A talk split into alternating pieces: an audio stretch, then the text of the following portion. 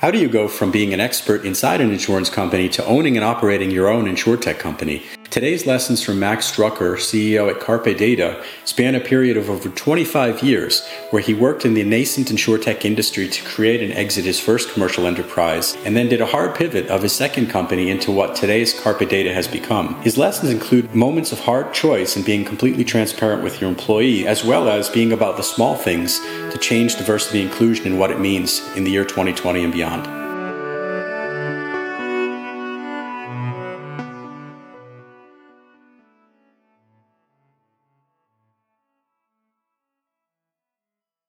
Creating a feeling that the company cares about you. And that's something that I take great pride in and I, I, really try to focus in. It's those little things that make people feel like the company actually cares about what they're doing. All right, great. So pleased to be here today with Max Drucker. He's the CEO at Carpe Data. And so welcome, Max. It's great to be here. Thanks a lot. So let's jump right into it. Could you maybe walk us through your kind of career background a bit and how you got into entrepreneurship, into the CEO seat at Carpe? Sure.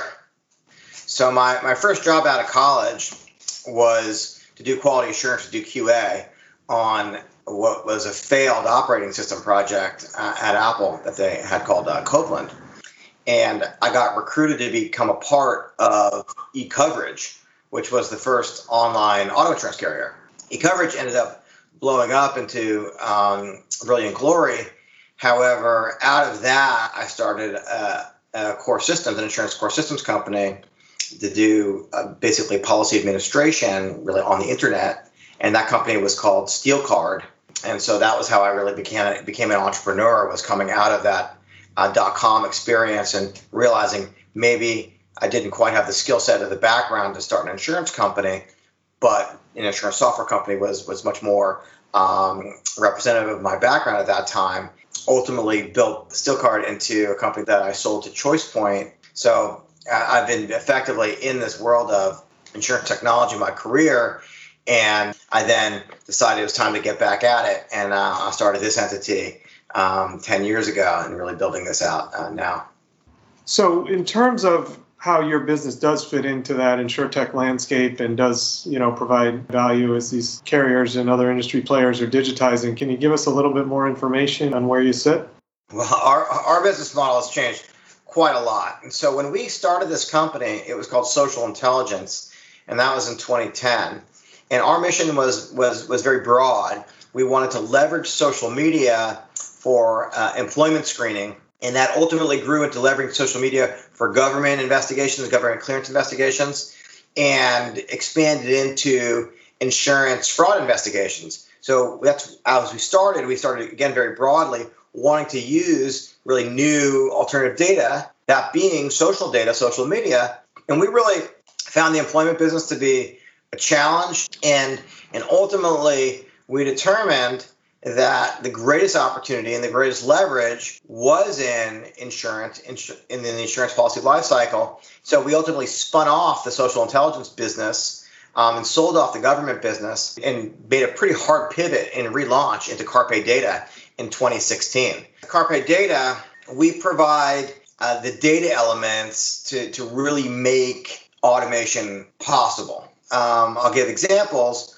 But one of the ways I really look at is the transformation that happened with auto insurance over the last few decades, in which auto insurance used to be manually underwritten, like so much of insurance still is today.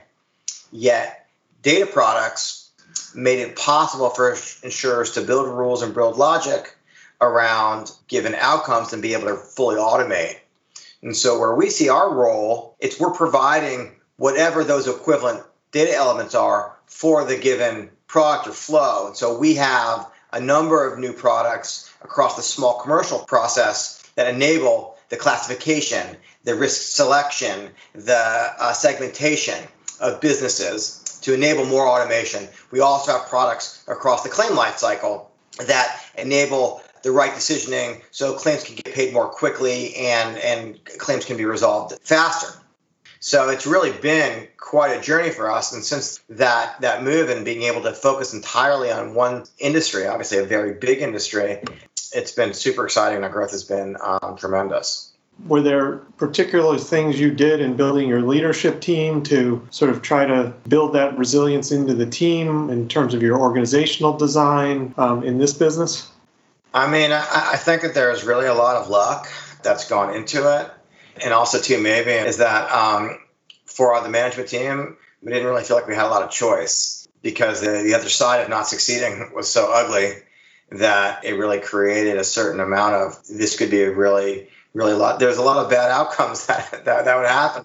Having not been able to pull pull around or really be able to focus and really build that business what's what's super important and and we talk about corporate resiliency and i think across the spectrum it's about having that transparency and being direct and honest with the entire team.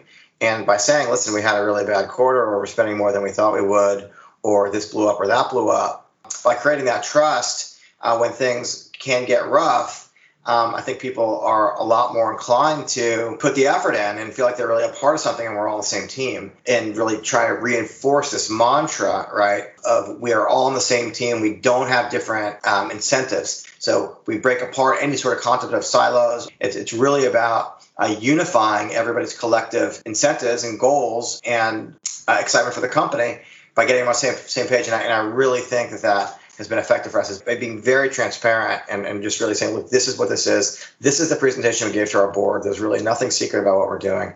And I think that really goes a long way towards corporate resiliency. You know, is there anything you're using as kind of a roadmap to help support this forward thinking? Uh, I mean, our, our cadence, we really do it around our board meetings, which are quarterly.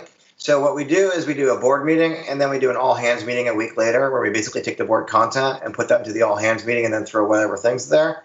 So I'm a huge believer in marking points in time. That's why I really like having the board meetings because I like having the board presentations and then having the, the matching all hands presentations that, that can be there. And after every meeting, we say these are the four or five things that we're working on as a company. And so we're collective there. But people really seem to like that.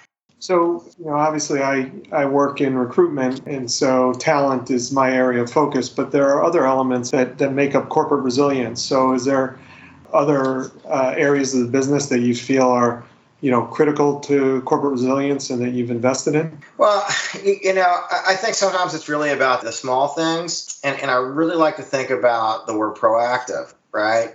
Is, is you want to anticipate doing things before people have to ask for them. When all the various protests began right and the various technology companies across the country were all issuing some kind of a statement or saying something like this and that um, I, I really felt like I wanted to do something that was meaningful and that was authentic.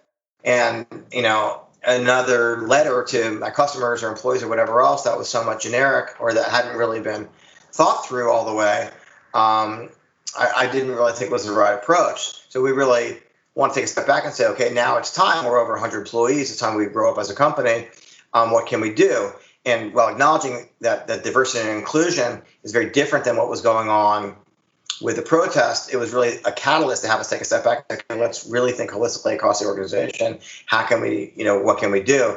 And then we sent out a survey and asked the various employees were they interested in participating. And there was a it was an overwhelming. This is great. We're really excited to be involved, and this is all things that we can do. Now, now one initiative that we did incorporate and that we just launched was a diversity and inclusion um, committee and group, and we hired an external firm firm as well and that has been a, a very very successful of i mean our engagement i think about 40% of our employees are, are actually engaged in the actual process you know by, by choice that, that, that are doing that and um, we're really taking this opportunity to really dig into a lot of um, these types of issues that the company in some areas has done very well in, but in other areas has you know could do a lot better in. Our representation in, in senior management, um, we don't have enough uh, women in senior management in the company, and that's an area that we really are, are pushing for as well. So it, it, it and, and we, we want to really make sure that we're representing our local landscape. This was uh, this was something that was very that, that was obviously coming, but we wanted to really think about it and be proactive and say, look to the company. This is something that we're thinking about doing. Um, but we're also working on things on, on recruiting at the school level. Um, that's an area I know a lot of other companies are talking about, but there are schools that are, are traditionally uh, focused on underrepresented minorities. And um, us recruiting and, and creating programs within those schools is an area to sort of get to the source a little bit better. And that's an area that we've really begun and we're, we're really um, excited about as well. Um, also, I think that um, an area it's about also creating roles to to meet the skill sets of certain applicants. If you don't, it's not about necessarily trying to say we need to have this exact position, and so people must meet this this background. We can say, well, this is you know we're looking for a broader area, and we can sort of create roles that will make the company better. You know, one thing that has come out of this that we felt before going into this, but we feel even even stronger, is that everybody, everybody, everybody agrees that having more diverse input and ideas will make the company better, right? It will make us uh, more efficient, more profitable, um, faster moving, all the things we want companies to be. And so if that means creating roles that we hadn't necessarily thought about before, that's all part of it, right? It, it, it's all about having perspectives you wouldn't have otherwise. When when the room is just everybody looks like you, you'll basically think the same way too. And so uh, the, the role creation aspect of it is a newer thing for me, but that seems to be really be working as well. All right, great. Well, I think taken enough of your time today. I really appreciate it, Max. You know, great stuff, and uh, congrats on your progress. And I wish you continued success, and you know, obviously, stay safe. Great, you too. Uh, thanks a lot. It was a lot of fun.